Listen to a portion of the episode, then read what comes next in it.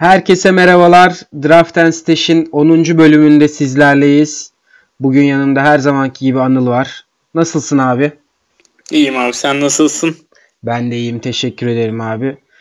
Ee, bugün yine yeni bir bölümle karşınızdayız. Nasıl bir e, program olacağından bahsedelim istersen kısaca. Hmm, o zaman şöyle diyelim. Ee, ilk önce e, biliyorsunuz son iki bölümde top 100 içindeki oyuncuları konuşmuştuk. Şimdi de top 100 dışında kalan oyunculardan hani önemli olanları seçtik e, kendimizce. Bir yaklaşık 10-15 tane oyuncu var. Onları konuşarak başlayacağız. Ardından sizden gelen soruları yani daha doğrusu bize soru sormanızı istemiştik. Yani e, bizim de bölümümüze renk katması ve interaktif olması açısından. E, 14 tane soru geldi. 13-14 tane soru geldi. E, beklediğimden fazla geldi açıkçası. Teşekkür ediyoruz o yüzden. E, onların cevapları hakkında konuşacağız. E, sonra da en son bölümün sonunda e, fantasy basketbol liglerinde şu an hani yerde olması muhtemel olan e, oyunculardan hangilerini alabileceğinizi, hangilerinden ha- alıp haftaya sizin takımınıza katkı verebileceğini konuşacağız. İstersen hemen e, top 100 dışında kalan oyuncularla başlayalım. Abi notlarımıza e, Lamarcus Aldridge'i almışız hani ilk sırada. İstersen Lamarcus'tan bahsedelim. Biz Spurs olarak sen e, bu konuda ne söylemek istersin? Benim dikkatim sadece üçlük sayısındaki e, azalma hatta yok olma çekti. Sen ne düşünüyorsun? Değeri neden Ya, düştü Lamarcus'un? Aldridge'i sanırım geçen podcast'te de konuştuk herhalde sonunda ama Evet. buradan bir tekrar edelim. Hani evet üçlük atmıyor çok kötü bir durum. Ee, yarım üçlük atsa bile katkı sağlardı oradan ekstradan. Ee, bu iki maçta da çok kötü oynuyor Aldridge. Bugün 15 rebound aldı ama sabah da Spurs maçını izledim. Sen de izlemişsin. Hı hı. Ee, orada da gözüme kötü gözüktü Aldridge. Yani hani böyle bir isteksiz bir tavır vardı. Hani geçen yıl çok istekliydi. Takımın birinci skor opsiyonuyken çok istekli görünüyordu ama son iki maçtır gözüme bir isteksiz göründü Aldridge. Acaba bir sorun var bilmiyorum ben de tam olarak. Ama son iki maçı da kötü geçirdi Aldridge ve şu an top 100 dışında gözüküyor. Yani ben toparlar diye düşünüyordum Aldridge. Ama bilmiyorum. Şu an bilmiyorum. Yani toparlar Abi mı? %41 ile sağ içi yüzdesi var. Bu da çok büyük bir dezavantaj oluyor onun değerine. Çünkü geçtiğimiz senelerde ve kariyerinde %47-48'lerle oynayan bir oyuncu için %41 biraz fazla düşük kalıyor. Ya acaba şey spacing problemleri Spurs'un Aldridge'e içeride yeterli alanı bırakmıyor mu? Yani burada tabii ki bir soru ama e, görünen şu ki en azından bu sezon için üçlük atmıyor olması ve e, sağ içi yüzdesinin inanılmaz düşük olması olur için değerini ilk yüzün dışında tutuyor. Sanırım hani üçlük atmayacak sezon boyunca. Ama belki şut yüzdesini 47-48'lere çekebilirse Hı hı. e, belki İlk yüzün 50'lere içine doğru yol diyorsun. Evet ama zaten hani 30'larda görünüyordu sezon başı draft sıralamalarında geçen sezonki iyi oyunun üstüne ama DeRozan'ın geleceğinin etkileyeceği aşikardı hani. Bir önceki sezona döneceği aşikardı. Geçen sezona değil de ondan bir önceki sezona döneceği aşikardı. 50 top 50 beklentisi bence olur için Daha hatta bir tık iyimser, iyimser bir beklenti Hmm. bile olabilir. Biraz 50'nin dışında da kalabilir diye düşünüyorum. Anladım abi. İstersen buradan şeye geçelim. JJ Redick'i yazmışız. Geçen bölüm aslında konuştuk. Ee, takasın kazananı olarak Redick'i görmüştük. Ee, Geçebiliriz. Bence geçebiliriz. JJ Redick konuşmuştuk zaten geçen bölümde. Hı hı. Ee, Trevor Ariza hakkında ne düşünüyorsun? Trevor Ariza e, geçtiğimiz sezon Phoenix'te iyi oyun 3 güzel bir katkı veriyordu fantazi açısından da. Bu sene Houston'da. Geçen sene Houston'da. Aynen. Geçen sene güzel bir katkı veriyordu. Bu sene Phoenix'te e, buyout edilebileceği bile konuşuluyor. Düşüncen Hmm. nedir senin? Ya Phoenix Ariza'yı niye getirdi? O 15 milyonu niye ödedi? Ya veteran niye presence galiba. konuşuluyor. Yani bayağı veteran presence istiyorlarsa Will takımlarında tutsunlar yani. Hani Phoenix'in görevi şey değil ki buyout piyasasına Heyecan Böyle- katmak. Her yıl oyun Chandler'ı bırakmaktır ne bileyim işte. Heyecan katmak aynen. O, o değil yani hani veteran presence istedilerse bu adam 15 milyon dolar alıyorsa bu sezon bu parayı da kabul ettiyse Hani görevinin bu olacağı bence sezon başından çok aşikardı. Niye bırakıyorlar bilmiyorum ama burada şey şu an Ariza'nın sorunu top çalmıyor Ariza. Tabii çok düşük de bir şut yüzdesi var. Bu görev tanımlarının çok belli olmadığı, yeni bir sistemin kurulmaya çalışıldığı, yeni bir hocanın, yeni bir koçun geldiği bir takım için çok normal olduğunu düşünüyorum. Ben Ariza'nın Houston'daki görevi inanılmaz böyle net tanımlıyken buradaki görevi şu an hani gençlere muallak. Ya muallak gençlere mi yardım etsin? Takımın maç kazanmasına mı yardım etsin? Hani Ariza'nın görevi pek çok daha farklı görev var Houston'dakinden ve daha muallakta Ariza'nın sorumlulukları. O yüzden çok normal diye düşünüyorum ben burada e, stat setindeki kayıpların olmasının çok normal olduğunu düşünüyorum bu karışıklıkta. O yüzden Ariza'yı ben geçtiğimiz yıllardaki gibi hep top 50'de görürdük. Ki eskiden draft hı hı. etmeyi de çok sevdiğim bir oyuncuydu Ariza. Bu yıl o top 100'ün içine geri girme noktasında zor. Ben zor de olarak e, görüyorum. Phoenix'te kalsa da bir yere buyout sonucunda gitse de ilk yüzün içine girme şansını biraz zor görüyorum. Ve istatistiklerin çok değişeceğini düşünmüyorum ben. O üçlükleri kaçırmayacaktı ya. Evet geçen Batı sene finalinde. Batı finalindeki Artık sevmiyoruz. Onun kariyerinde büyük bir düşüşe sebep oldu diyebiliriz. Hemen, Buradan senin evladına geçelim. Al sana evlat. Al, abi, böyle hain evlat olur mu? Miles Turner e, geçtiğimiz sezonu değil bir önceki sezonu ilk 25'in içinde ilk 30'un içinde bitirince ben e, hani 3. senesine giren bir oyuncunun o sezonu hani e, koparıp inanılmaz bir performans koyacağını düşünerek ilk tur 16. sıradan alma gafletinde bulunmuştum. Tabii Paul George falan da gitmişti. Victor Oladipo'nun bu çıkışı yani yapması evet, da beklenmiyordu. beklenmiyordu. Her şey hazırdı Miles Turner'ın e, vurup geçmesi için ama kendisinde tabii daha önce de konuştuğumuz gibi yırtıcılık eksikliği olduğu için e, her geçen sene düştü. Geçen sene bir önceki seneye göre düştü. Bu sene o seneye göre düşüyor. yani adam şut atmayı unuttu galiba. En azından üçlük atmayı unuttu. E, ama ilginç bir şekilde 26 dakikada 2.5 blok yaparak e, bu kategoride katkı sağlıyor sadece. Onun dışında diğer kategorilerde çok vasat bir oyun görüyoruz Turner'dan. Ben ilk yüze girmesini bekliyorum. Zaten bugün itibariyle 106. sırada ilk yüze girmesini bekliyorum ama e, onu draft ettiğimiz nokta 45. 50. sıralara yaklaşabileceğini düşünmüyorum. İlk 75, top 75 oyunu oynayacaktır ben. Turner'ın en fazla bunu yapabileceğini düşünüyorum. Ben de aynı fikirdeyim. Çünkü Sabonis de var şimdi arkasında. Sabonis de dakikalarından yemeye başladı Turner'ın. Maçların sonlarını Sabonis'le kapattıkları oluyor. Ben de aynı fikirdeyim Turner hakkında. Ee, kötümserim. Maalesef. Üzdü bizi. Hı hı. Dragic var bir diğer isim. Yine benzer sıralarda gidiyordu Turner'la 50'lerde. Ee, Dragic geçen yıl e, bir düşüş yaşadı. Yani genellikle top 50 top 60 civarında bitiren oyuncu e, top 100 civarına gerilemiş oldu. Bunun da bence en büyük sebebi e, top çalmıyor oluşu Dragic'in. Hı hı. Yani e, bir guard seçtiğiniz zaman ondan beklediğiniz katkılardan biri de tabii ki doğal olarak hani top çalma. E, Dragic'in top çalma sayıları düşük. Bu sene yarım sezondur düşük. top çalma yapıyor. Geçtiğim sezon 0.8 ondan önce 1.2 yine o da düzelen bir e, aşağı doğru giden bir trende girmiş durumda düzenli Aynen. olarak. E, Dragic'ten Şeyde, beklentin ne peki? Yani bu seneyi ilk yüzün içine girebilecek noktada kapatabilir mi? Valla Dragic hani e, hacimli bir stat setine sahip. İşte 17 sayı, 5'e yakın asist tarzında. 15 şut kullanıyor yaklaşık. Atıyor, 2 2,5 üçlük atıyor. Üçlüğünü arttırdı mesela bu yıl ama tabii bu ona e, sağ içi isabet yüzdesinde düşüş olarak geri geldi. Yani dengelemiş oldu hı hı. bir yandan değerini ama mesela daha çok üçlük atıyor. E, o yüzden hani tabii 12 sene önce sayıları da daha yüksekti. 20 civarı atıyordu. Bu yıl ben böyle gitmesini devam ediyorum. Yani böyle gitmesini, böyle devam etmesini bekliyorum ya Drag için. Anladım. Yani ilk 100 Top 100 sınırı sınırında olacak Aynen. diye tahmin ediyorsun.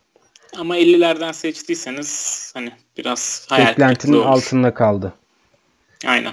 Ee, Jeff Teague var. Jeff Teague'i aslında biz ilk yüzde görünüyor şu an ama konuştuğumuz yani burada oyunculara baktığımız sırada ilk yüz dışındaydı. Bir de sakatlığı nedeniyle de bu ilk yüzün dışında kalmıştı.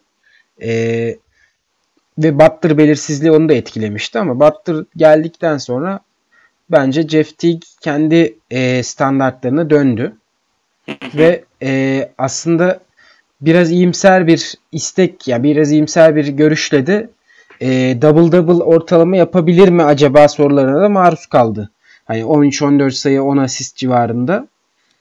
Hani senin beklentinde ilk yüzde kalacağını düşünüyoruz zaten Butler'ın gidişiyle. Ama ilk 50'ye ilk 60'a girebilir mi? Ya Jeff Teague hiç böyle 10 asistli bir sezon geçirdi mi? Hatırlıyor musun? Yok abi. E, Indiana'daki bir sezonda 8'e yakın vardı galiba. Ya işte. Yani hani... ortalama olarak 8 üzerinde kaldığı her şey bence Jeff Teague için kardır. 7-7.5 iyidir diye düşünüyorum Jeff Teague için. Hı hı. Ee, yeter ki sadece yüzdesi böyle 38'lerde kalmasın da 44-45'e çıksın. Onun dışında Jeff Teague size e, nerelerden seçildi? 50'ler civarı, 60'lar civarı seçilmişti. Oranın katkısını verecektir şimdi Butler'ın gitmesiyle. Ben de katılıyorum abi. Ben biraz daha iyimserim ama sana göre. E, asist rakamlarının 8'in üstünde olabileceğini, onun üstüne çıkabileceğini düşünüyorum. Hı hı. Bir diğer isim Lonzo Ball var. Listede yine ilk yüz dışında kalan. Hı hı. E, Lonzo tabi Lebron'un gelişiyle biraz düştü doğal olarak ama şimdi e, Rondo sakatlandı. Elini kırdı. Yaklaşık 4-5 hafta olmayacak. Bu bence Lonzo'nun değerinin ilk yüzün içine girmesini sağlayacaktır. Gerek e, asist rakamlarının artması gerek sayı rakamlarının artması. Çünkü alacağı dakika da artacaktır. 26 dakika alıyor Lonzo. Bunların hepsi ilk yüze atacaktır diye tahmin ediyorum Lonzo'yu. Abi kesinlikle katılıyorum. 26 dakika alıyor. Bu 35'ler civarına çıkacaktır. Zaten başka oyun kurucusu kalmadı Lakers'ın şu an elinde. Hani güvenip sahaya sürebileceği. Hı hı. Ee, o yüzden 35 dakikalara çıkıp hatta top 70'ler geçen yılki top 80'ler civarında katkı verecektir. Hatta Alonso'nun kendini geliştirdiğini düşünürsek e, bir yılda aradan geçen bir yılda e, daha da yukarılarda olabilir belki ama benim sıkıntım şu yani Lonzo'nun değeri şu an Rondo'nun başına bir şey gelmesiyle ya da rotasyondaki herhangi bir oyuncunun başına bir şey gelmesiyle alakalı, maç kaçırmasıyla alakalı şu an. E, Rondo geri döndüğünde Lonzo'nun buralara geri dönme ihtimali var yine.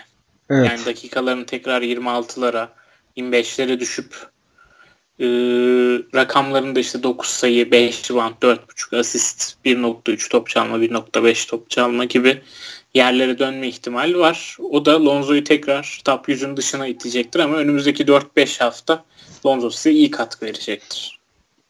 Evet ben de katılıyorum abi. İstersen bir diğer isim e, Taurean Prince'e geçelim. Hı hı. E, Taurean Prince sakatlıktan dön e, pardon bu bir sakatlık yaşadı. Bugün oynayamadı bu, bu gece. Hı hı. E, şu anki sıralamada 104. görünüyor. Bunun ben e, daha ileriye gitmesini bekliyorum. İlk yüz içine girmesini bekliyorum. Atlanta'nın e, bir numaralı zaten hücum opsiyonu. Hatta bir buçuk diyelim. Trey Young'la beraber paylaşıyorlar. Trey Young biraz daha kendi şey diye açıklama yapmıştı hatırlarsın. Ben Curry gibi değil de Nash gibi olmak istiyorum diye bir açıklaması vardı. Bu nedenle hani Trey Young biraz daha e, hücum yönlendirici ve top dağıtıcı. Taurean Prince bir numaralı skorer gibi oynuyor Atlanta'da. E, bunun ben olumlu etkilerini sezonun ilerleyen zamanlarında daha çok göreceğimizi düşünüyorum. Bu yüzden de ilk yüzde kalmasını, ilk yüzde olmasını bekliyorum. E, geçtiğim sezonun sonundaki gibi gerçekten hani e, bulduğunu tuttuğunu atan 20'li 30'lu 20 sayı 30 sayı attığı maçta oynayabilecek bir Taurean Prince bekliyorum. Senin düşüncen ne? Ya benim düşüncem de aynı şekilde. Geçen yıl All-Star arasından sonra 25-5 yapmış bir oyuncudan pek bahsediyoruz. Yani 20 sayı 5 rebound 5 asist. Top da çalıyordu. Ben bekliyorum yine Taurean Prince'in e, sezon ilerledikçe oraya gelmesini. Kötü başladı sezonu olabilir. Bir de yani Atlanta'da Trae Young ve Torin Prince dışında hani sahada bir hücum opsiyonu yok. Şimdi John Collins sakattı. John Collins'ın dönmesi bence e, savunmaların Prince üstündeki yoğunluğunu da azaltacaktır. Hı hı. Katılıyorum abi. Bu rahatlatacaktır. E, söylemek istediğin şey şu değil mi? Yani Atlanta'da skorunu kendi başına üretecek sadece iki oyuncu var. Evet. Bu da Prince'in değerini biraz şu an e, düşük gösteriyor. Yani savunmalar savunmalar çok Prince. konsantre çünkü. Evet. Aynen. Hmm, sırada sırada Ricky Rubio var. Ricky Rubio tabii ki yani bu yani bu programı ne kadar çekeriz bilmiyorum. Belki hayatımız boyunca çekeriz. belki 10 yıl çekeriz. Ama sanırım ligin bu sıralarında bir... ilk 15-20 maçtan sonra Rubio hep burada olacak. Aynen. Hep yani hep böyle bir formatta Rubio'dan bahsedeceğiz. Çünkü Rubio sezona kötü başlayan ve Ocak'tan sonra ya da All-Star arasından sonra gaza basan bir isim. Hani e, Rubio'ya şey diyebiliriz ya. Yani düzeleceğini istatistik olarak yine düşünüyoruz. Çünkü yani tarihsel olarak düşünüyoruz. E, By Love şeyi adayı Rubio. Yani daha düşük bir oyuncuyu verip Rubio'yu alabilirsiniz. Rubio 60'larda 70'lerde seçiliyordu. Hatta 70'lere kalmıyordu bile. 60-50 arası gidiyordu. Rubio'yu iyi bir oyuncunuzu böyle top 100 içinde, top 75 içinde bir oyuncunuzu verip ama şimdi değil böyle ocağa doğru verip e, Ocak'tan sonra Rubio'nun iyi istatistiklerinin keyfini Keyfi. çıkarabilirsiniz. Aynen öyle abi. %33 gibi korkunç bir şut yüzdesi varmış. Ben bunu dikkat etmemiştim. Ee, %33 gerçekten çoğu haftayı kaybettirecek bir yüzde. Çünkü 10-12 top kullandığını düşünürsek telafiste zor bir şey e, zaten. Yüzde. Hani asistleri falan yerinde. Asistlerin evet, bir evet. sıkıntı yok. Hatta arttı. Yani tek problem o, o görünüyor zaten. Bir rebound daha düşük ve %10'a yakında sağ içi isabet yüzdesinde düşüklük var galiba.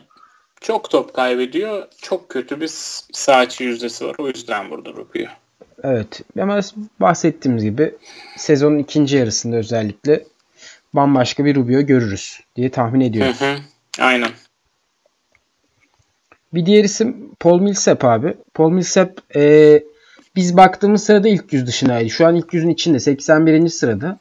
Ben sezon içerisinde Will Barton dönse de dönmese de yani bir sakatlık olsa da olmasa da Millsap'in değerinin e, bu civarlarda kalacağını ve bizim hani çok sevdiğimiz üçlük stil blok hepsine birer tane katkı yapan en az bir oyuncu olarak devam etmesini bekliyorum. Burada Millsap'in tek kötü yanı e, serbest atış yüzdesi hacimli olduğu için birazcık olumsuz etkiliyor. Evet. Dört tane kullanıyor maç başına. O biraz sıkıntı ama Millsap işte bunu sezon başında da sanırım oyuncuları konuşurken söylemiştik. Artık o eski fantazi canavarı değil de 80'lerde, 70'lerde, 90'larda o civarda katkı veren 1-1-1 yaptığı için e, değerli bir stat setine sahip olan bir oyuncu gibi ama dalgalanıyor yani. İlk yüz dışına çıkıyor, ilk yüz dışına giriyor. Mesela çok iyi maçlar oynuyor. Ya sıfır stil, sıfır oynuyor. blok yapıyor ama mesela geçen gibi 4 stil 2 blok yaptığı bir maç çıkıyor. Bir anda ortalaması dengeliyor. Yani haftalık Aynen, bu... performansları dalgalı olabiliyor. Evet dalgalı olabiliyor. Onu dalgalı olmasını kaldırabiliyorsanız takımınız için iyi bir yerden sonra da bence istikrarlı olarak katkı vermeye başlayacaktır. Ee, Ingram var. Ben Ingram'ın böyle olmasını bekliyordum ya. Abi ben pek beklemiyordum. Ee, Ingram'ın düşüşünün sebebi tabii ki biraz önce Lonzo'da konuştuğumuz şeylerle çok paralel. Ee, ben ama Ingram'dan yana Lonzo kadar umutlu değilim. Ingram'ın rolünün daha stabil ve daha az değişken olduğunu düşünüyorum. O nedenle ilk yüze girmesini pek kolay görmüyorum ben. Ben de ilk yüze girmesinin çok kolay olmadığını düşünüyorum. Çünkü yani çok üçlük kullanan bir oyuncu, üçlük deneyen bir oyuncu değil. Hı hı. Ee, bu ilk sebebi. İkinci sebebi de serbest satışları. Ee, Ingram'ın. 711 ile ee, yani 171 ile atıyor. Evet işte yani hani düzeltebilir bunları arttırabilir diye düşünüyorduk ama şu ana kadar olmadı o iş. Bunlar olmazsa hani defolu bir Hı hı. Stat seti var Ingram'ın. Şimdi asist de yapamıyor artık. Yaklaşık 4-5 asist yapardı. Şimdi Lonzo'dan Lonzo diyorum. E, Rondo'dan, LeBron'dan İki fırsat yapıyor kalmıyordu. Sene.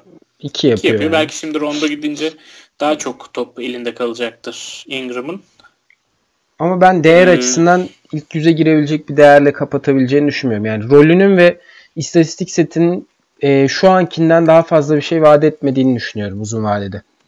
Ben, ben de katılıyorum. Top 100'ün içinde beklemiyorum Ingram'ı bu sezon için.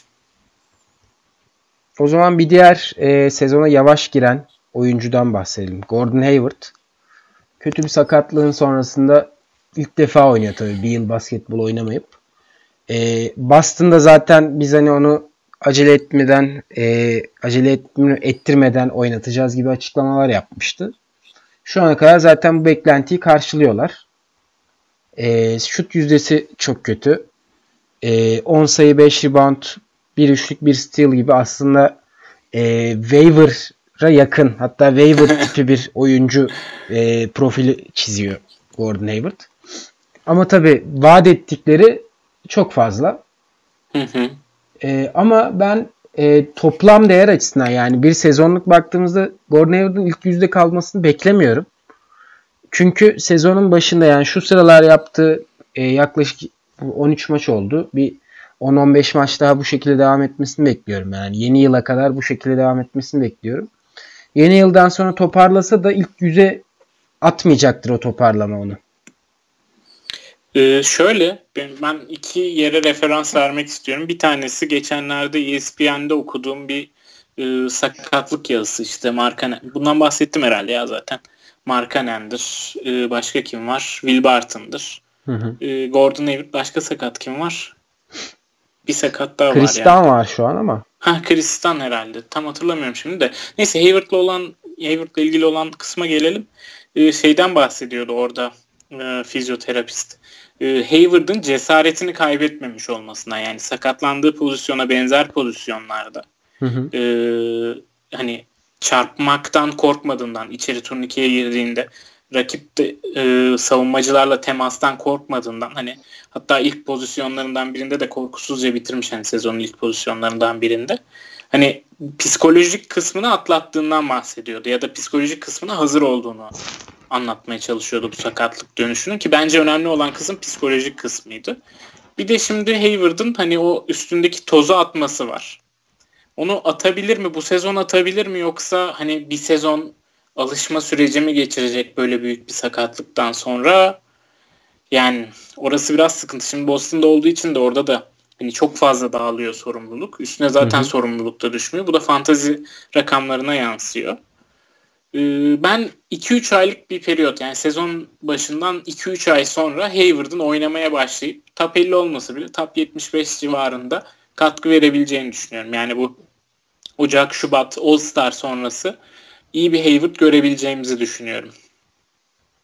Anladım abi. O zaman Isaac'e geçelim. Jonathan Isaac'in bir sakatlığı vardı. O nedenle zaten e, kötü ve yavaş başladığı sezonun daha da geriye attı kendisini sıralamada.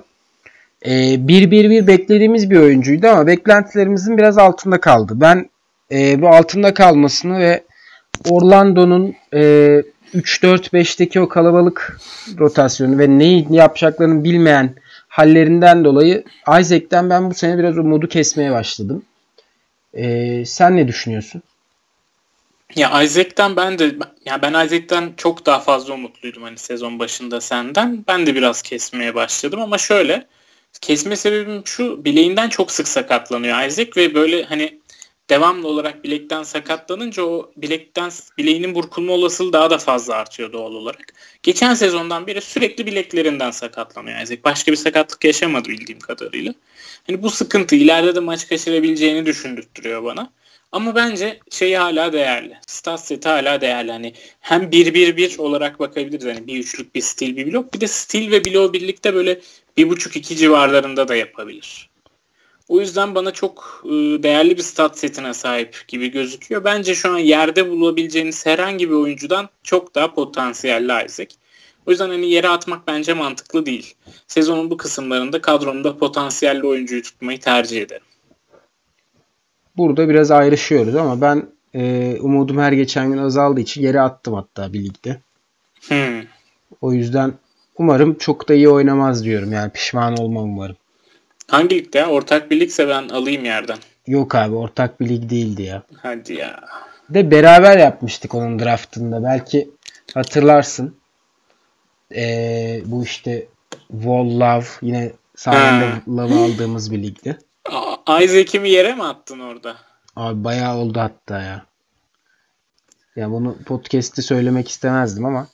Abi yani bilmiyorum ben çok düştüm şu an hani moral ve motivasyon olarak çok düştüm. O zaman hazır seni yakalamışken hemen Dwight Howard hakkında da bir, bir iki kelam etmek ister misin? Abi hem Isaac'i yere attırıyorsun hem bana Dwight Howard yorumlattırıyorsun. Bilmiyorum yani. Abi ben yorumlayayım o zaman. Dwight Howard ee, ya Allah sabır versin sahiplerine. Ben ya benim bu adam hakkında konuşacak bir şeyim yok. Özellikle söylemiştim ama programın başında da ne konuşacağız bu adam hakkında diye.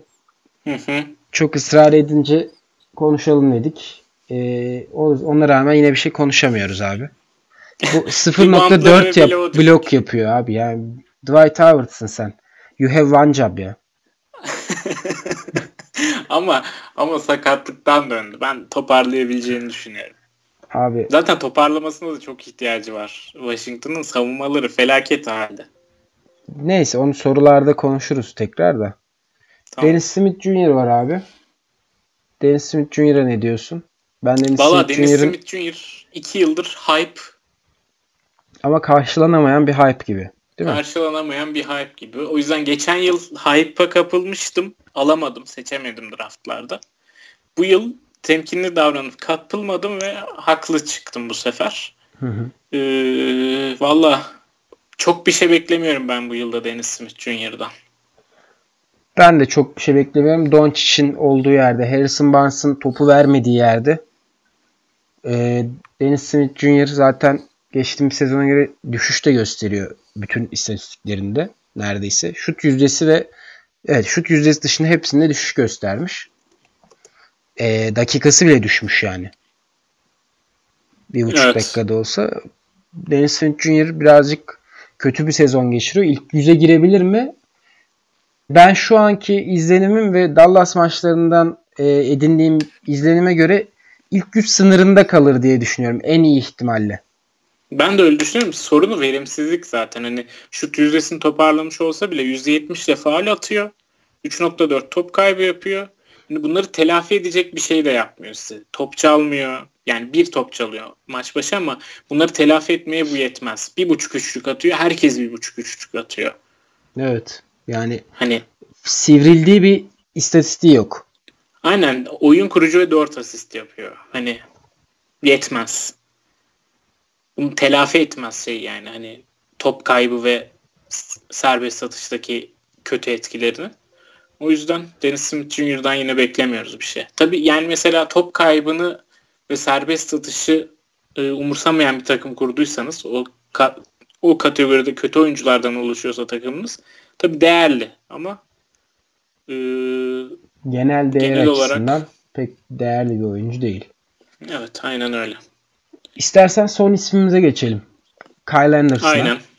Benim ben Kyle Anderson'dan çok umutluydum bir Spurs'lu olarak. Tutamadığımızda falan da bayağı üzülmüştüm ee, yazın. Ee, değerli olabileceğini düşünüyordum. Çünkü geçen yıl 26 dakikada yaklaşık 26 dakikada 27 dakikada San Antonio'da böyle top 80 top 70 katkısı vermişti sezon boyunca. Üstüne bir de çok verimli olabileceği bir takıma gitti yani. En azından kağıt Aynen. üstünde öyle bekliyorduk. Çok uyuyordu takım kendisi ama sanırım e, sezon başında da kampta bir sakatlık yaşamıştı. Hı hı. E, uyum sorunu yaşıyor, yaşayarak başladı ama şu an toparlanmış gibi. Son birkaç maçtır toparladı gibi abi evet. Hı hı.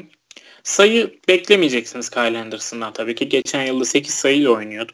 Kyle Anderson'dan bekleyeceğiniz şeyler e, defansif istatistikler. Top çalma ve bloğu birlikte. E, maç başına yaklaşık 3 tane falan yapmasını bekleyeceksiniz. O zaman değerli olabilir. E, sağ içi isabet yüzdesi de %50'lere yakın bekliyordum ben Hı. sezon başında. Hani öyle bir istatistik seti var. Değerli. Bir de pozisyonuna göre yüksek sayıda rebound katkısı geliyor galiba. Ben Heh, öyle evet. düşünüyorum yani. Bir de son maçlarda özellikle yüksek geliyor. Bugün 13 e, pardon 2 gün önce 13 rebound çekti. Ondan önce e, 7-8 rebound aldığı birkaç maç var. Hı hı.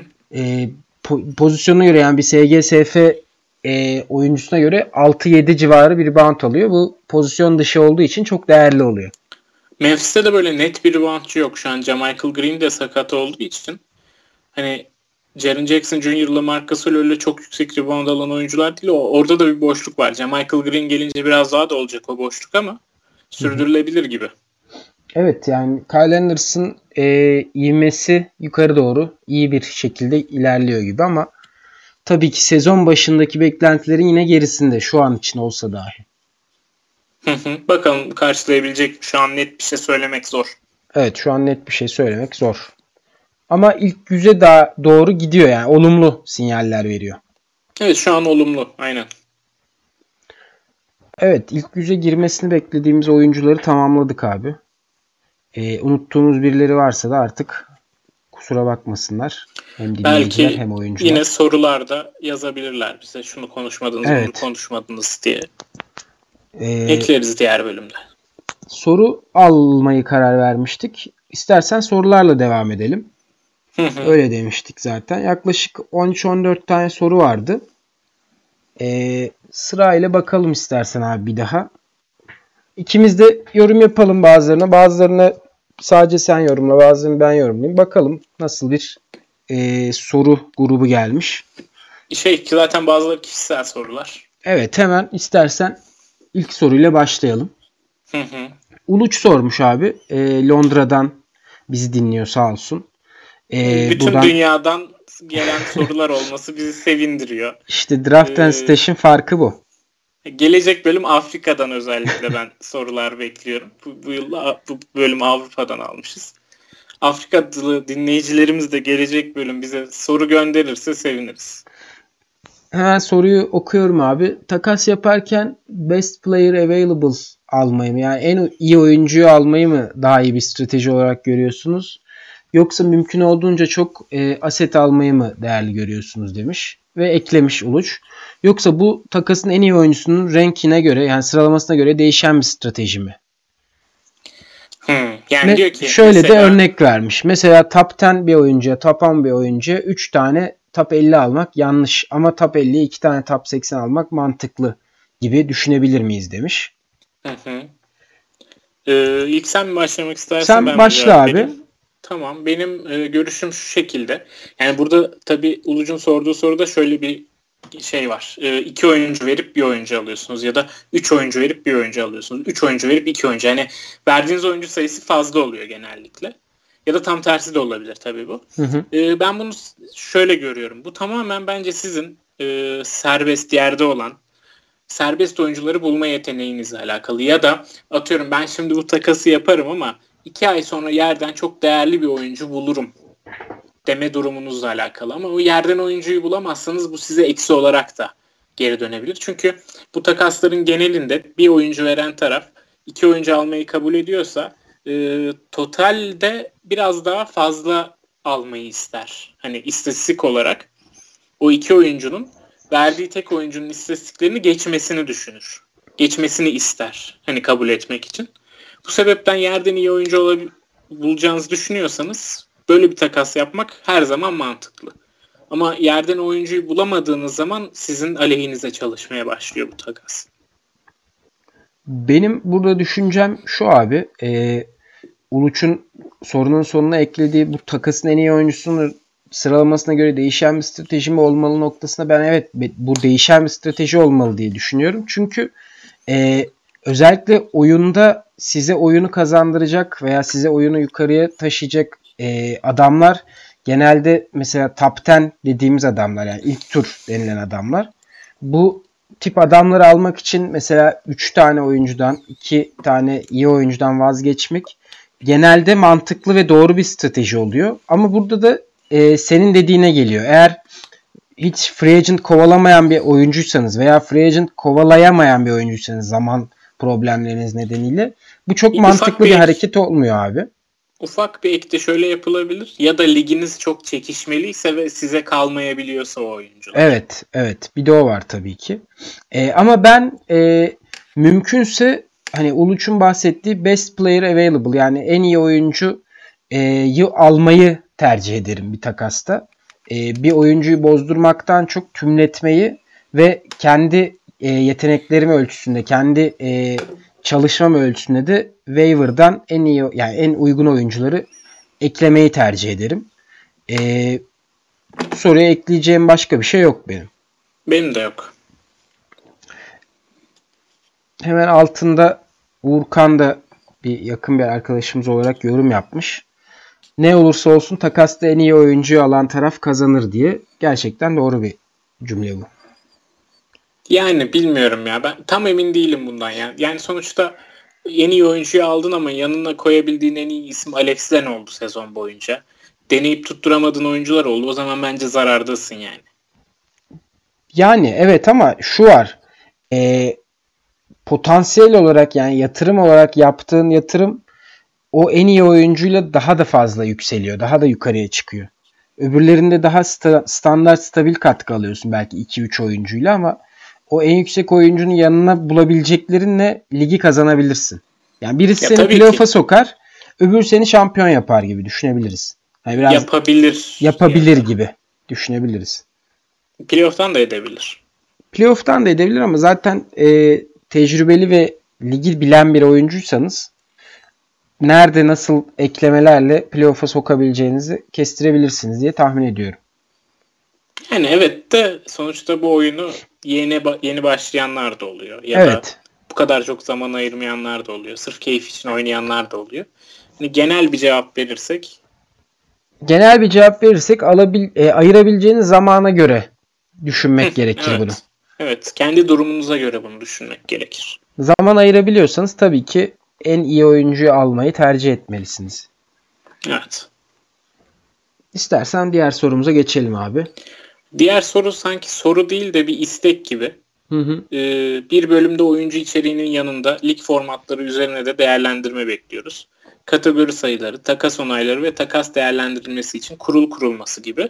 İyi yayınlar demiş Emir. Ee, evet yapabiliriz böyle şeylerden bahsedebiliriz bir bölümde ama sanırım bu bölümde olmayacak o. Evet bu bölümde ee, olmayacak. Çünkü e, süre olarak da biraz daha kısa tutmayı amaçlıyoruz. Bu önümüzdeki ee, bölümlerde konuşacağımız bir şey olsun. Konu olsun. Aynen evet. Ee, üçüncü soruyu ben sana sorayım. Sana sorulmuş bir soru çünkü. Sen de istersen cevabını ver. Ee, yok hiç Capella artı Beverly takasına fair verirken vicdan azabı çektin Yani bir taraf çok hiç almış. Karşılığında Capella ve Beverly vermiş. Abi ben bu takası fair verip vermediğimi hatırlamıyorum ama şöyle vermiş olabilirim. Ee, geçtiğim sezon Capella'da Beverly'de çok iyiydi. Yok için zaman zaman problemli olduğu bir dönemde e, bu takas teklifi veya geçen sezonun başına bu takas teklifi yapıldıysa ben kağıt üzerinde mantıklı görmüşüm. Ama sezon sonuna doğru ilerledikçe tabii ki yok iş tarafı bayağı ağır basmış. E, fair verirken vicdan azabı çekmedim. E, sezon sonunda keşke bu takası onay vermeseymişim dedim. Hı hı, evet. Ee, ama o fair'ı da zaten verirken hani bunları öngörebiliyor olsa herkes zaten Tabii. bu oyunun bir amacı kalmaz. Tabii. Ee, o zaman dördüncü soru çok güzel ya. Harika bir soru. Ee, Ozan sormuş bu arada. Ozan'a da teşekkür evet, ederim. Pardon. Teşekkür ederiz. Ee, en underrated 5 fantezi oyuncusunu sormuş bize. İstersen ee, ayrı ayrı yapalım abi bunu. Sen 5 isim say, ben 5 isim sayayım. Ee, ben benim 5 ismim ilk kesinlikle Chris Middleton. Bu konuda sana katılıyorum zaten biliyorsun bunu. Benim de Chris ikincisi, Middleton. İkincisi Robert Covington. Hala 50'lerde seçiliyor. Senelerdir bu herif 40-30 falan bitirmesine rağmen bu sezonda yine çok iyi oynuyor. Hala o üçlük e, top çalma ve blokta 5'in üstüne çıkan toplamda 5'in üstüne çıkan ortalamaların değeri bence hala bilinmiyor Covington'ın. İkinci isim bu. Üçüncüsü kesinlikle Steven Adams. Ee, Westbrook'un yanında oynadığı için Adams. Hı hı. E, yıldız statüsünde görülmüyor NBA'de. Bu da fantaziye de yansıyor. Ama bu yılda şu an top 50'nin içinde her yıl katkısını arttırıyor Adams ama her yıl nedense 75'lerden 80'lerden sonra seçiliyor. Ee, üçüncü, dördüncü bir isim TJ Warren. Ee, TJ Warren yüksek e, saha içi isabet yüzdesiyle oynuyordu bu yıla kadar. Bu yıl da onu sürdürüyor. Bu yıl üstüne üçlük dağıtmaya başladı. Ee, sayıda da 15 ile 20 civarı ortalamalar tutturuyor. Ee, iki sezondur, üç sezondur. Ama nedense 100'den sonra hatta belki 120'lerden sonraya kalıyor senelerdir. Mesela geçen yılda ben 110'lardan falan seçmiştim. Bu yıl sen nereden seçtin? Abi bu yıl ben 110 civarı diye hatırlıyorum ama sanki işte. 8. tur falan 7. 8. tur gibi geliyor. İşte Bakayım yani hep oralardan seçilip 70'lerde 50'lerde katkı veriyor TJ Warren. Ee, 9. turda seçmişim abi. Yani 128, 8 daha 136. sıradan seçmişim. İşte bak mesela. Şu an kaçıncı? Şu an 48 mi neydi? 48 Hı. falandı galiba.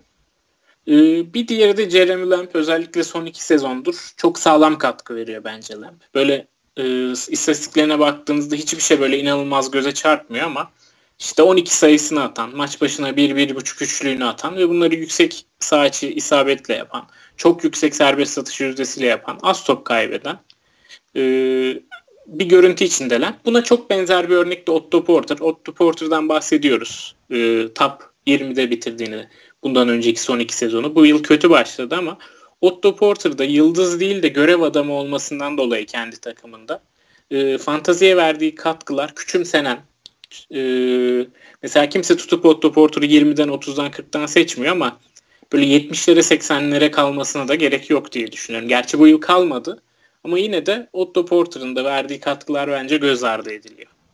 Anladım abi. Ben e, Chris Middleton konusunda sana katılıyorum. Benim de underrated oyuncular 5 fantazi oyuncusuna alacağım bir oyuncu.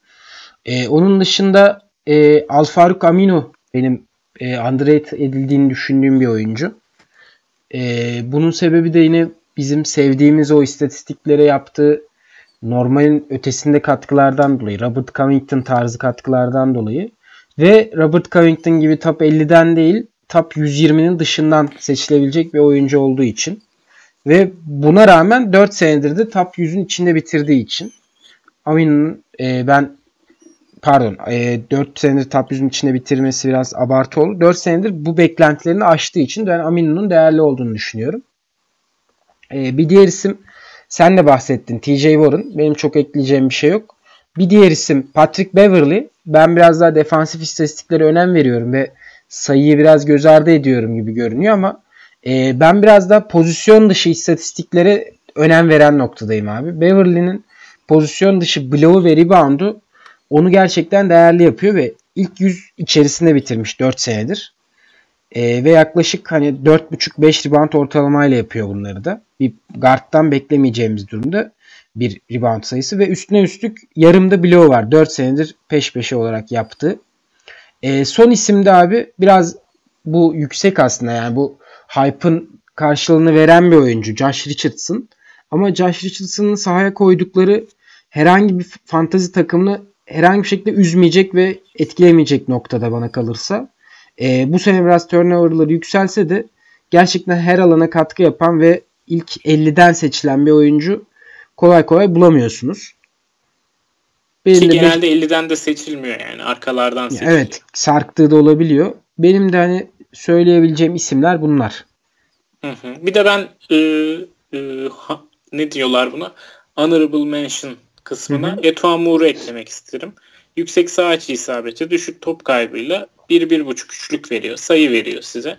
Diğer istatistiklerde de size zarar vermeden ufak katkılar yapıyor. Bu da hep 150'lerden arkalardan seçilen bir oyuncu. Ee, deyip bu soruyu da geçelim. Ee, beşinci sorudan sen devam et istersen. Abi beşinci soru yine Ozan sormuş. Peş peşe soruları bombalamış Ozan. Mike Conley için risk almaya değer mi bu sezon? Şeklinde bir sorusu var. Ee, ben aldım bir ligimde Mike Conley'i e, Miles Turner'ı göndererek almıştım sezonun başında. Şu an için bayağı karlı olduğum söylenebilir ama Mike, Conley'nin de FG'si gibi hani kolay kolay e, üstesinden gelemeyeceğimiz defoları var. %39 da FG'si FG atıyor ve sakatlık problemleri var doğal olarak.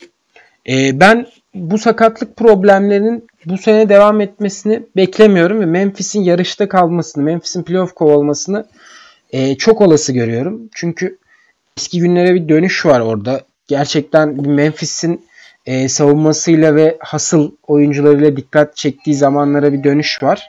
E, Memphis'te Mike Conley'de bu düzenin içerisinde ben e, olumlu bir katkı yapmasını bekliyorum. O nedenle ben de katılıyorum. E, Mike Conley'e bu sene güvenilir diye düşünüyorum.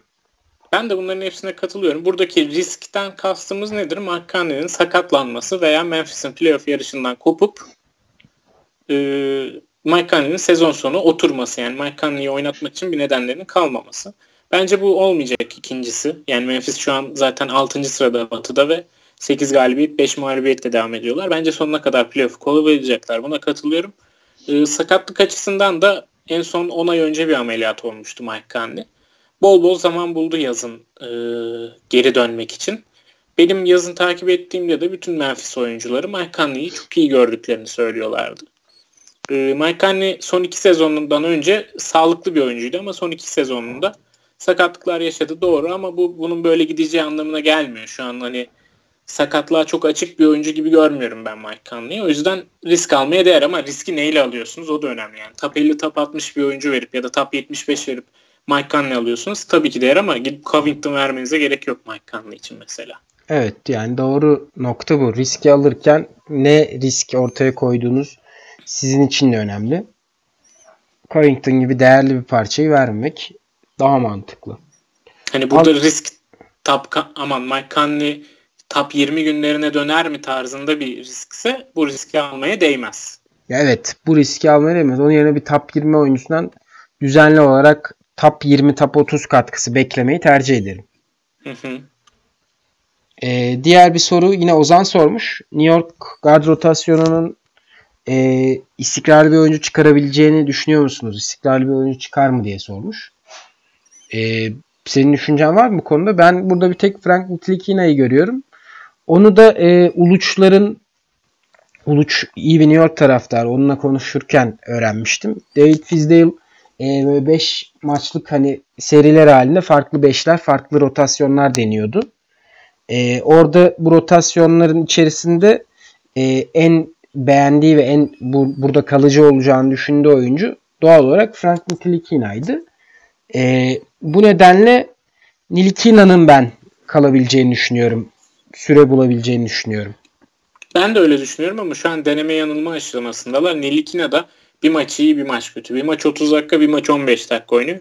Kısa vadede hiçbir şekilde istikrarlı bir oyuncu çıkmayacaktır bu deneme yanılma e, işleri bitmeden Koç Fizdale'ın. Ama sezon sonunda belki hani herkese bakıp yeterince herkese şans verip içlerinden Nilikina'yı seçerlerse ve özellikle bunu e, ilk 5 oyun kurucu pozisyonu için seçerlerse Nilikina'yı ancak o zaman Nilikina'dan iyi bir katkı gelebilir sezon sonunda diye düşünüyorum. O zamana kadar çıkmaz istikrarlı bir oyuncu oradan. Anlıyorum abi. Diğer Bu sorumuz... arada şeyi falan dışarıda bıraktık tabii. Tim Hardaway Jr.'ı buna katmadık. Ya evet hani guard rotasyon dediğimiz biz point guard olarak anladık. Trey Burke, Moutier, Nilikina grubu olarak anladık. Ee, diğer bir soruya geçelim istersen. Yine bazı sayalar ekibinden Fırat sormuş bu soruyu da. Ee, ona da çok teşekkür edelim. Jabari Parker mı, Rodney McGruder mı diye bir soru sormuş. Ee, senin düşüncen ne bu iki oyuncu hakkında da? Abi Jabari Parker Fantasy'de bence çok işe yaramaz bir oyuncu. Yani Milwaukee'de o ilk sakatlığının dönüşünde böyle 20 sayı, 6-7 rebound, 1-1.5 üçlük yapıp böyle steal ve blokta da yaklaşık 1.5 katkı verdiği yüksek saha içi yüzdesi ve ortalama üstü serbest satış yüzdesi mesela 75-80 arası verdiği sezon evet iyi bir oyuncuydu. Ama şu an hiç neredeyse şey vermiyor. E, defansif istatistik vermiyor. Reboundları 6-7 civarı, sayısı 14-15 civarı ama üçlük atmıyor. 0.5 üçlük atıyor. E, sağ içi yüzdeleri iyi değil. Serbest satış yüzdesi düşmüş durumda ve bunları da Markanen, işte Dan, e, Bobby Portis bu oyuncular yokken ancak bu kadarını yapıyor. O yüzden ben yani Jabari Parker'ın Parker'ın zaten hani stat setinde boşlukları olduğunu düşünüyorum. Savunma istatistikleri gibi, serbest satış gibi. Çok da top kaybı yapıyordu sanırım bu sezon. Ee, yaptığı iyi şeyleri rebound çekmek, sayı atmak, bunu bir, bir buçuk üçlükle yapmak hani ya da iyi bir saha içi yüzdesiyle yapmak Jabari Parker'ı yukarı çıkarabilir. Onları da yapabileceğini düşünmüyorum ben Chicago'da. Çok net bir böyle uyumsuzluk var takımla Jabari arasında. Ben bu konuda sana tamamen katılıyorum abi. Hemen düzeltme yapıyorum ama 0.5 üçlük dedin ama 0.9 üçlük görünüyor. Hani bu çok kayda değer bir değişiklik değil. Şeye evet. bakmıştım ya 9 Kasım'daki istatistiklerine ha, kadar bak, bakmıştım. Anladım, anladım abi tamam. E, McGruder hakkında ben bu sezon açısından e, çok büyük bir sürpriz olarak görüyorum kendisini. E, bunun da tabii Miami'nin sakatlıklarında çok büyük payı var ama kendisinin de oyununa bir şeyler kattığını görebiliyoruz zaten. E, 33 dakika süre alıyor Miami rotasyonunda. Bu ciddi bir süre ve %46 ile maç başı 2 üçlük atıyor. 12-13 sayı, 5 rebound, 3.5 asist, 1 steal gibi değerli bir katkısı var. Burada McGruder'ın önündeki en büyük engel ne tabi? Miami'nin kalabalık rotasyonu. Ee, ancak Miami'de birileri sakatlanıyor. Hani sen de bahsettin geçen programda. Birileri sakatlanıyor. Sürekli bir sakatlanıyor, bir iyileşiyor. Bu nedenle kendine e, süre bulabiliyor. Özellikle McGruder gibi oyuncular. Sahada kalabilen ve e, sahaya gerçekten pozitif bir şeyler getiren oyuncular sahada süre buluyor Miami'de. Bu nedenle ben McGruder'ın e, Jabari Parker'dan daha değerli bir oyuncu olduğunu düşünüyorum. Benzer sayıda rebound ve benzer sayıda sayı atıyor zaten. Ben de katılıyorum buna. Ya McGruder'ı bir adım önüne koyuyoruz Jabari'nin. Hatta belki iki adım. Evet. Ee, diğer bir soruya geçelim abi. Emir'den sana özel bir soru gelmiş. Daha doğrusu yorum gelmiş. Ee, Anıl Metin'in analizleri, dokunuşları çok yerinde. Ancak aynı kaliteyi genel menajer koltuğuna geçince sergileyemiyor. Buna Zeki Önder Özen efekti diyebilir miyiz? Demiş. Sen ne düşünüyorsun? Valla şöyle e, bu yıla kadar hiç e, aynı kaliteyi gösteremediğimi düşünmüyordum GM koltuğuna geçince. Yani takımlarım e, bundan önceki senelerde hep iyi takımlar olmuştur. E, evet ana ligimizde henüz bir şampiyonluk gelmedi ama çok yaklaştığımız sezonlar oldu. O sezonları da hep böyle birinci, ikinci turdan seçtiğimiz oyuncuların sakatlanmasıyla heba etmiş olduk. Hani sakatlıklar olmasaydı belki finallere ya da finallerde başarıya ulaşabilirdik ama bu yıl evet gerçekten kötüyüm. Ee, son sıradayım şu an zaten ana ligimizde. Bunun sebeplerinden biri Markanen beklerken e, bir sakat beklerken yanında James Johnson da bekliyor oluşum. Hani James Johnson'ı şimdi bıraktım ama hı hı. beklemiş olduk iki hafta. Ee, biraz da şanssızlık var yani. Hep statlar kafa kafaya gidip rakipte rakip önde bitirdi. Öyle diyebilirim ama düzelteceğim, düzelteceğim. Çalışacağım bunlar üstüne. Takımı daha dengeli bir hale getirmek için çalışacağım. Evet, bu kişisel bir soru olduğu için benim bu konulara yapacak bir yorumum yok. Umarım sonuncu olarak devam edersin bütün sezon. ee, diğer bir soru yine Ozan sormuş. Donovan Mitchell aşırı yükü kaldıramadığı için mi kötü başladı yoksa fiziksel olarak mı sorunları var? Benim düşüncem e, fiziksel olarak sorundan ziyade fiziksel olarak yoğun bir sezon geçirdiği kesin. E, playoff'a çıkarak Batı'da yarı finale oynayarak ve Rubio'nun olmadığı maçlarda e, ve bütün sezon boyunca bütün sorumluluğu alarak zaten bir çaylağın çok bir çaylağın üzerine binmesi gereken yükün çok da üstüne büyükle tamamladı sezonu. Üstüne üstlük bir de Donovan Mitchell geçtiğim sezon oldukça iyi bir sezon geçirdi. Ee, savunmalarda Donovan Mitchell'a konsantre bir şekilde e, oynamaya başladı bu sene tabii ki. İkisi bir araya gelince de özellikle bir e, saha içi isabet yüzdesinde ciddi bir düşüş gördük Donovan Mitchell'da. Özellikle son iki haftada %25-30 civarında bir saha içi isabet yüzdesi vardı hatta. E, ben bunu sebep olarak görüyorum. Sen ne düşünüyorsun?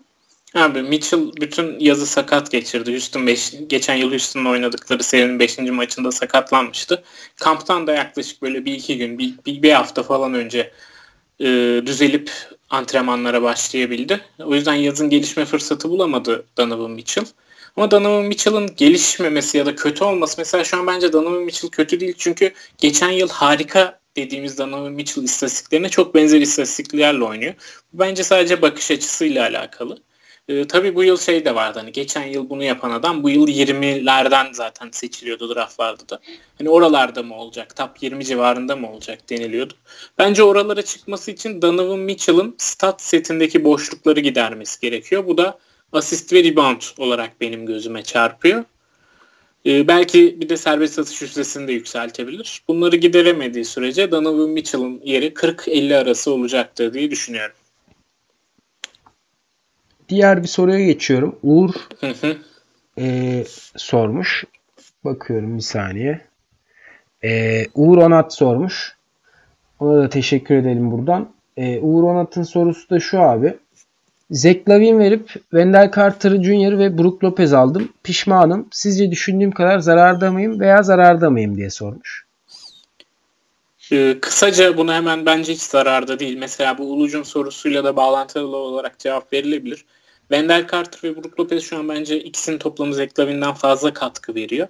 Hani bu biraz da liginize bağlı. Mesela 12 takımla birlikte oynuyorsanız yerde evet Zach Lavin'in yanına bir oyuncu bulup eşitleyebilir e, bu Zach Lavin alan taraf bu takası ama şu haliyle bence yerden alacağı oyuncunun kalitesini işin içine katmadığında bence Wendell Carter ve Brook Lopez iyi bir geri dönüş.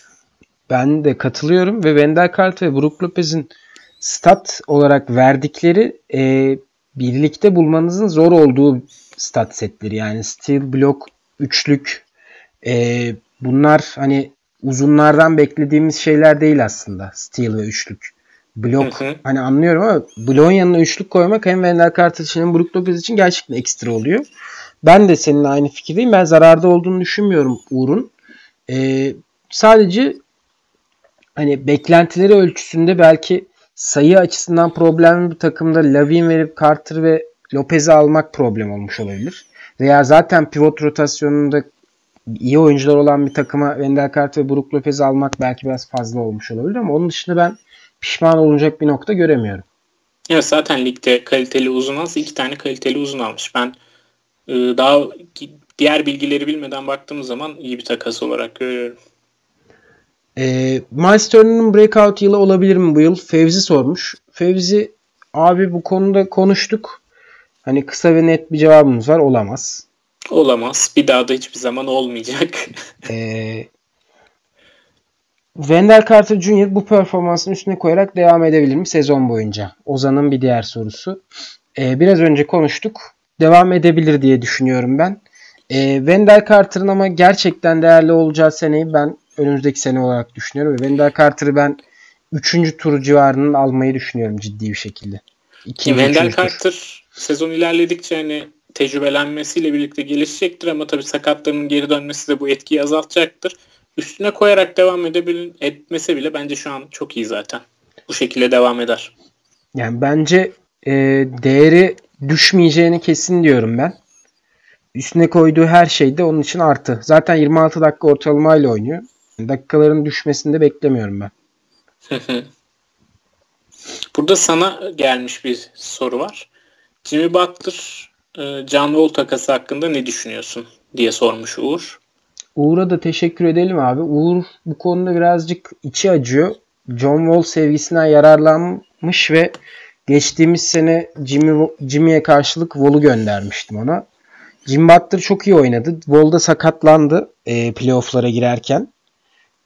Daha sonra playoff'lar sürerken Jim Butler da sakatlandı. En sonunda ben de finalde kaybettim o ligde ama e, Jim Butler John Wall takası birazcık Uğur'un zaaflarına yararlandığım bir takas olmuştu açıkçası. Ama o zaman kağıt üzerinde hani e, adil bir takastı.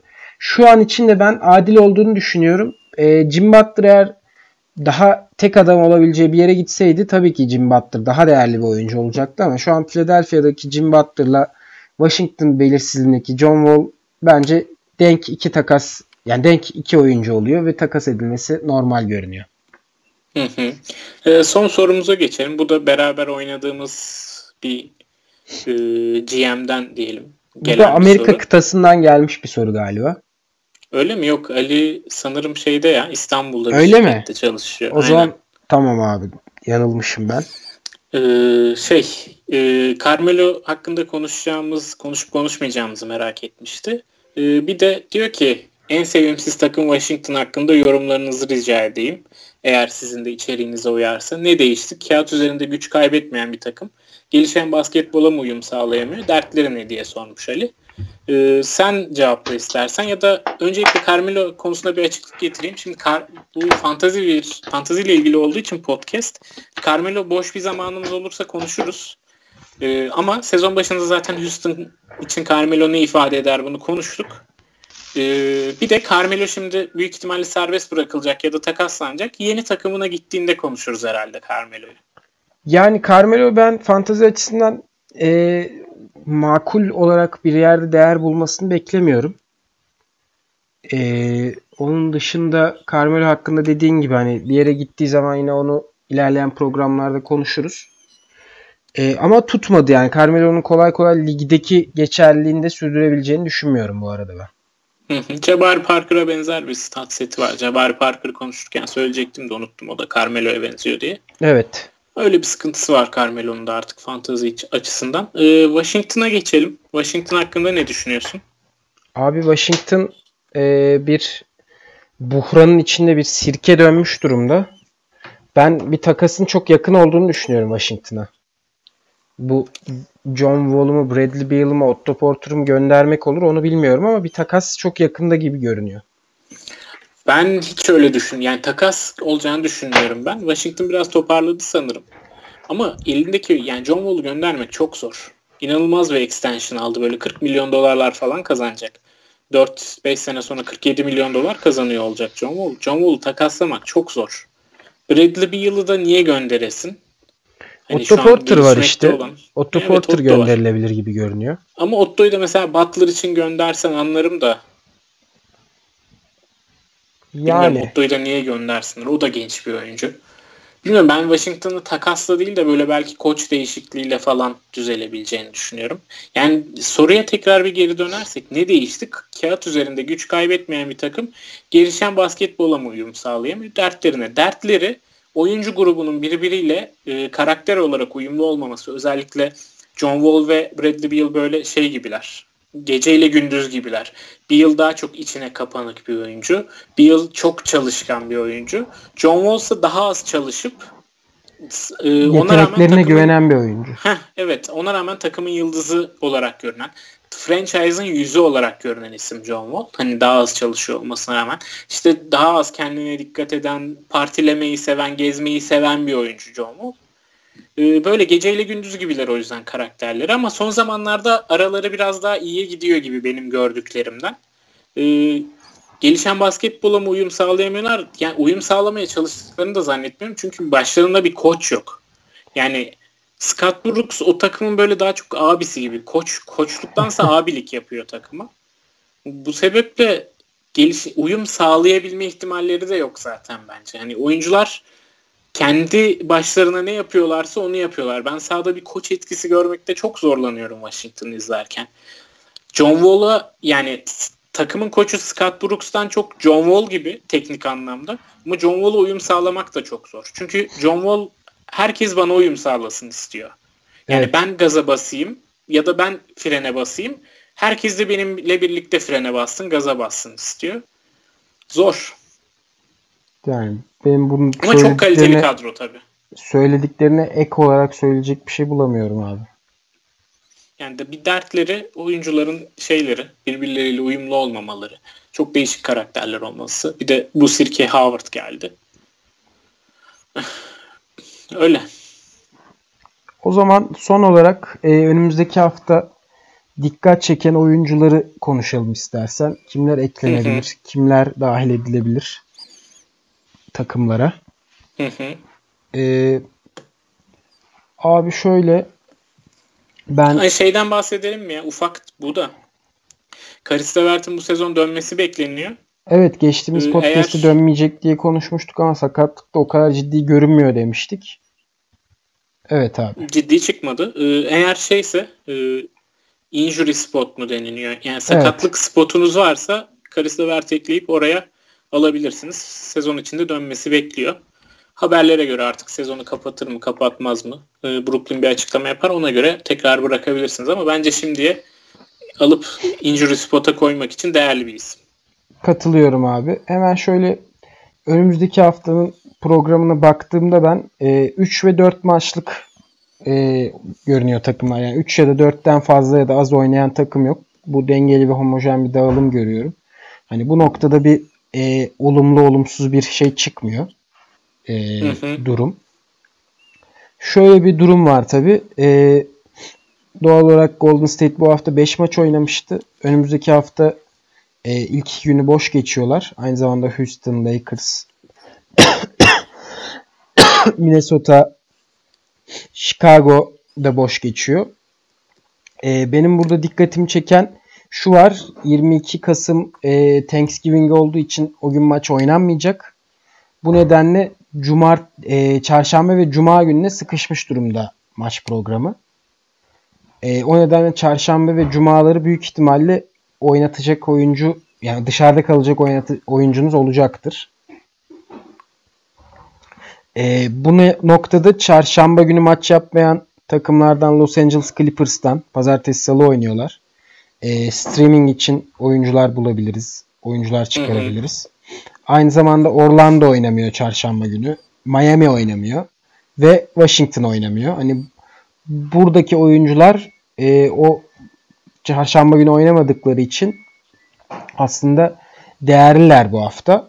Çünkü en azından herkesin oynadığı yerde oynamayacaklar. Bu nedenle ben Clippers'tan varsa yani bilmiyorum lig boyutunuza göre değişiyor tabi ama ben geçtiğimiz hafta aldım Shai Gilgis Alexander'ı. E, kaçırmayın diyorum. Yani bir zahmet kaçırmayın artık Gilgis Alexander'ı. E, onun dışında başka Clippers'tan eklenecek bir oyuncu hani ya da şeyde bulabileceğiniz bir oyuncu var mı? Ee, belki bazı liglerde Patrick Beverly'yi ben yerde gördüm. Patrick Beverly olabilir. Ee, pozisyon dışı blok rebound sayıları için. Onun dışında ee, Clippers'tan onun dışında Clippers'tan biri yok. Miami'ye bakalım. Ee, Miami'ye bakalım abi. Miami'de de e, sakatlıklar her zaman gibi devam ediyor. Tyler Johnson çok iyi oynuyor. Tyler Johnson waiver'daysa alınabilir. Wayne Ellington yine üçlük ve e, sayı katkısı verebilir. Onun dışında da yerde bulmanız başka değerli bir oyuncu kolay değil. Belki serbest atış yüzdelerinin kötü etkisini kompanse edebilirsiniz. Justice Winslow hani işte 9-10 sayı, 5 rebound, 4 asist, bir top çalma, yarım blok katkısı verebilir size. Ee, kimden bahsetmiştin? Orlando'dan bahsetmiştin değil mi? Abi evet Orlando var yine.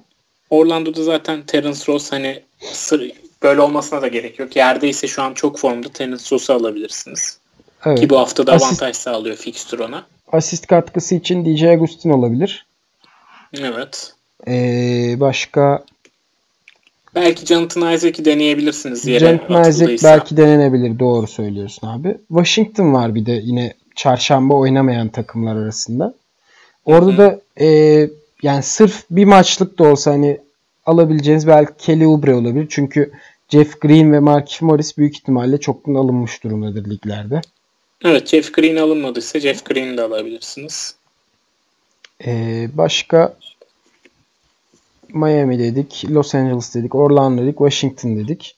Çarşamba oynamayanlar bunlar. Ee, bir de istersen hızlıca Cuma oynamayanlara bakalım. Orada da Dallas ve Sacramento var Cuma oynamayanlarda. Hı hı. Sacramento'da e,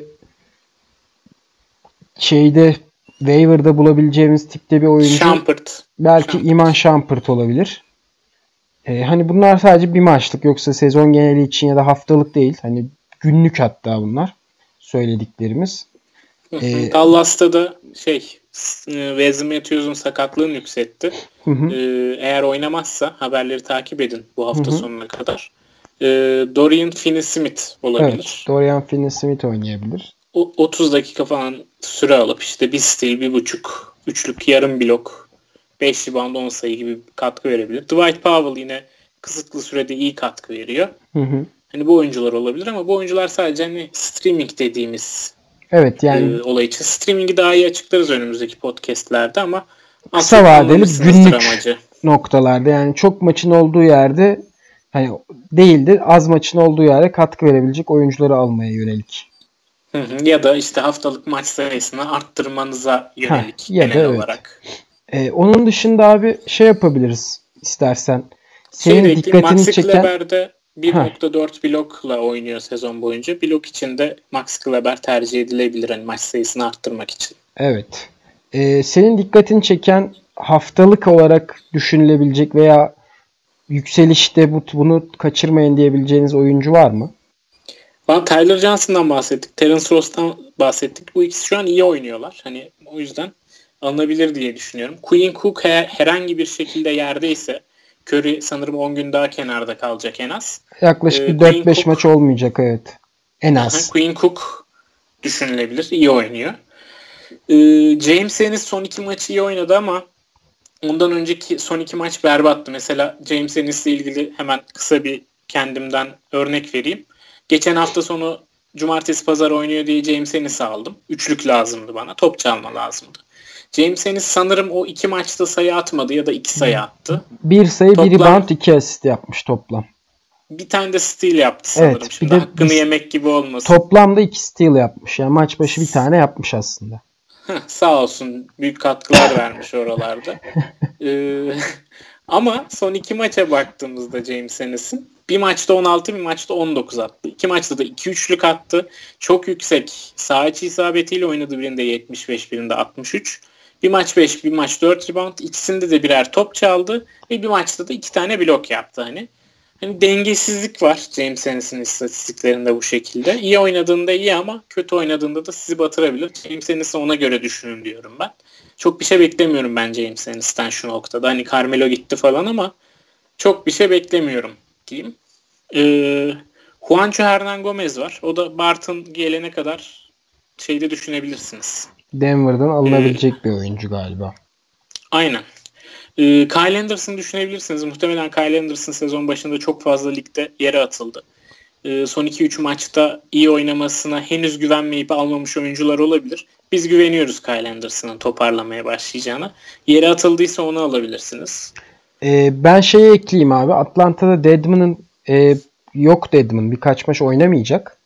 Çocuğu ee, olmuş. Çocuğu olmuş. Ee, Alex Len ve Omar Spellman oynayabilir ama onların önündeki en büyük engel de John Collins'ın dönüş tarihi çok yaklaştı. Önümüzdeki haftada dönmesi bekleniyor hatta John Collins'ın. Büyük ihtimalle ortasında. Ee, önümüzdeki haftanın ortasına kadar Alex Len ve Omar Spellman denenebilir uzun ihtiyacı varsa. İkisi de aslında üçlük atabiliyor bu arada. Ee, üçlüye de hani katkı verebilecek oyuncular bunların ikisi de ama bir maç sıfır atıp öbür maç 2-3 tane atabiliyorlar. Hani bu dengesizliği de göz ardı etmeyin derim. Ee, Twitter'da şey görüyorum. Wade'in de yeni çocuğu oldu. Miami'de Wade'e izin verdi en az bir hafta. Wade ve Deadman sahipleri sen mi doğurdun çocuğu şeklinde serzenişte bulunuyorlar. Ben onlara biraz daha sükunetli davranmalarını ve oyuncuların da insan olduğunu hatırlatmak istiyorum. Çocuğu doğurmamış olsa bile çocuğuyla vakit geçirmek istiyor olabilir bu oyuncular. Ee, bir hafta oynamasa sizi playoff'tan etmez herhalde. O yüzden ee, güzel Deadman burada Wade'e biraz anlayış gösterin. Burada insani uyarılarımızı da yaptık. Bir de hı hı. E, ben Carmelo Anthony'yi drop etmeyi unutmayın. Carmelo Anthony'yi drop etmeyi unutmayın diyelim. Bir de ben sezon genelindeki e, beklentim yüksek olduğu için Colin Sexton'ı düşünebileceğinizi e, söylemek isterim. George Hill sakat evet ama Cleveland'ın Colin Sexton'a dakika vermekten başka yapacak bir şey yok. Ve ben Sexton'dan e, sezon ilerledikçe her geçen gün daha iyi bir performans göreceğimizi düşünüyorum. Son 4 maçta da gayet iyi bir performans veriyor. Hı hı. Ve ee, yaklaşık benim, 36 dakika oynuyor bunların hepsinde. Benim gözüme çarpan bir isim Montemoris. Bugün de ilk 5 başladı ama bu tamamen Jamal Murray'nin sanırım bir hata yapmasından dolayı ilk 5'ten kesilmesiyle alakalı takım kurallarından birini ihlal evet, etmiş. Evet. Önümüzdeki maç, maç dönecekmiş şey ilk 5'e Jamal Murray. Ee, Ryan Arkidiakono e, Kristan dönene kadar Ryan Arkidiakono'yu düşünebilirsiniz. Biraz da Ryan Arkidiakono demek istiyorum. Çünkü gerçekten muhteşem bir ismi var. Articuno ee, olarak da biliniyor birçok insan tarafından. Articuno Pokemon'u olarak da evet. bilinir. Ee, Jeff Green'den bahsettik. Başka da öyle yani Tristan Thompson yerde kalmış mıdır? Bu iki hafta önce almanız gereken bir oyuncuydu. Hani Tristan Thompson istiyorsanız iki hafta önce falan alınabilirdi ancak kalmamıştır diye düşünüyorum. Hı hı. Ee, başka da başka da aklıma gelen ya da böyle ben bir oyuncu daha isim. söylemek istiyorum abi. Ee, sana da bahsettim şey başlamadan önce program başlamadan. Ee, Toren Prince'in ufak bir sakatlığından bahsediliyor. Olur da o sakatlık uzarsa DeAndre Bembry'i düşünebilirsiniz ama e, çok bir şey beklemeye gerek yok. Sadece hani bu e, ya tutarsa şeklinde bir hamle olur. O zaman bu kadar. E, o zaman bu kadar. E, bu haftalık Draft and Stash'in sonuna geldik diyebiliriz. Önümüzdeki haftalarda waiver konusunda biraz daha özenli ve dikkatli olacağız. Bu hafta hem kişisel işlerimizden dolayı hem de e, önümüzdeki haftanın NBA programı birazcık daha e, sıkıcı olduğu için çok hani detaylı bir şey yapamadık, hazırlayamadık. Bir de Hı. bugün konuşacak başka konularımız da vardı işte top 100 dışında Evet. kalanlar gibi. Hepsi bir arada oldu sürece yine dakika olarak bir saati geçtik galiba. Bir saat 10 dakika civarında bir e, program oldu. Umarım sizi sıkmamışızdır. E, biz dinlediğiniz için teşekkür ederiz. Teşekkür ederiz. Görüşmek üzere. Görüşmek üzere. Hoşçakalın.